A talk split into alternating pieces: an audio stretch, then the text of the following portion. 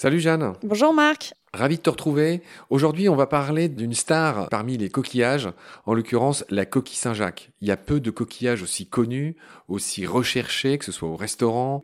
Et il y a beaucoup de jolies choses à raconter, que ce soit en biologie, que ce soit aussi dans l'ordre des légendes. Pour commencer cet épisode, Jeanne, peut-être tu pourrais nous remettre un petit peu dans le grand buisson de la vie, nous situer un petit peu ce coquillage. Alors la coquille Saint-Jacques, elle fait partie de l'embranchement des mollusques, donc ces animaux qui ont un corps mou. Et ce corps mou de la coquille Saint-Jacques, il est protégé par une coquille qui est en deux parties. Et du coup, elle fait partie de la classe des bivalves. Au même titre que les moules. Au même titre que les moules. Et que les huîtres de ta région. Parce qu'on a très peu parlé de toi, euh, chère Jeanne. Tu nous viens de la Teste de Bûche, un nom malencontreusement très connu aujourd'hui à la suite des incendies, mais qui est aussi voilà une petite ville à côté de Bordeaux. Hein. c'est ça, tu viens d'Arcachon en résumé. Bah, c'est là que j'habite pour le moment. Voilà. Et on rappelle que tu es médiatrice. Bah, est-ce que tu rappellerais pas en deux phrases ce que tu fais? Ouais, bah moi je fais de la médiation, de l'éducation à l'environnement. Il y a plein de mots différents. Ça peut être euh, guide nature aussi. C'est un métier euh, qui est pas très bien défini, mais en gros c'est expliquer présenter l'environnement, raconter des choses sur euh, la biologie, ce qui nous entoure, euh, les petites perles de la nature comme ça. Et tu fais ça à l'étang du Tèche, pour l'étang du Tèche À la réserve ornithologique du Tèche.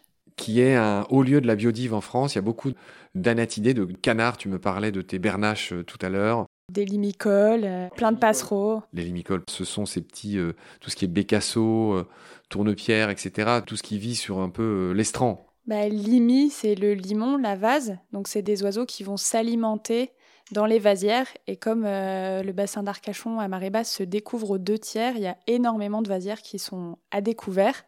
Et du coup, tous ces limicoles vont aller s'alimenter.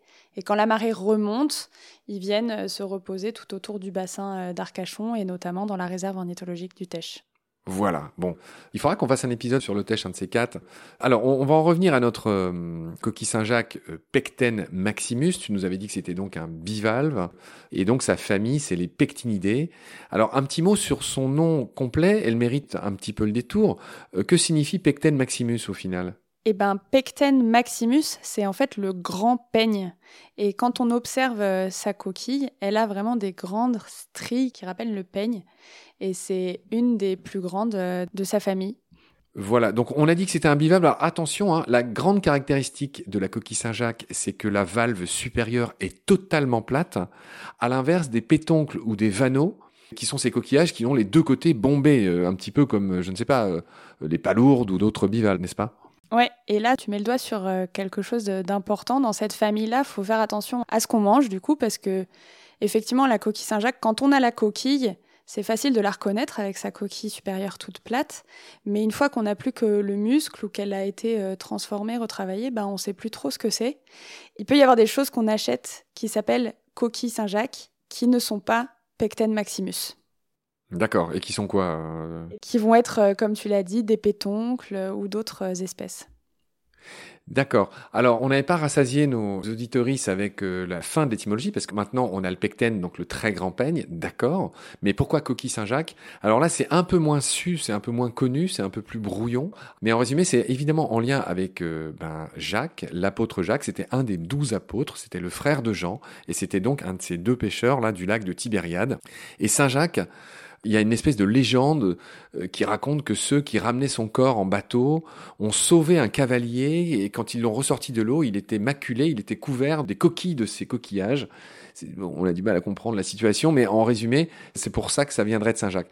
Et par contre, ce qui est beaucoup plus connu, c'est que il y avait des pèlerins qui effectuaient justement un pèlerinage jusqu'à Saint-Jacques de Compostelle en Espagne, et quand ils arrivaient à destination, ils ramassaient les coquilles de ces bivalves sur la plage, ce qui était une preuve et ce qui était aussi un porte-bonheur, euh, comme quoi ils avaient fini, ils avaient réalisé leur pèlerinage. Voilà d'où vient le nom de la coquille Saint-Jacques, chère Jeanne.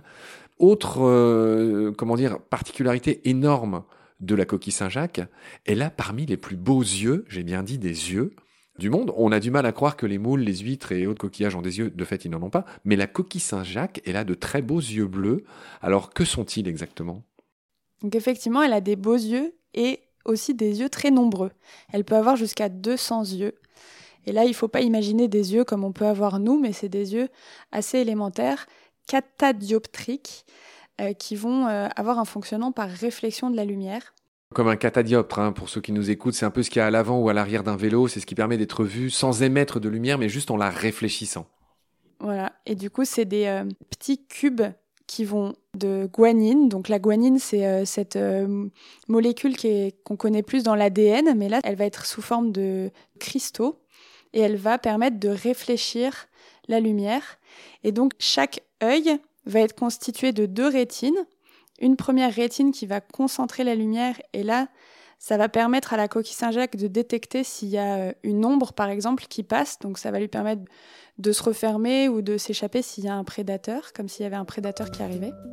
Et puis la deuxième euh, rétine, les scientifiques pensent que c'est celle-là qui va permettre de recréer les images. Et donc ils savent pas trop si euh, chaque œil fait une image à part ou si après elle va recombiner toutes ces images pour en reformer une seule. Très bien, c'est bien noté Jeanne. Merci beaucoup pour tes lumières, je te retrouve très vite pour la suite. D'ici là, prends soin de toi, salut. À très bientôt.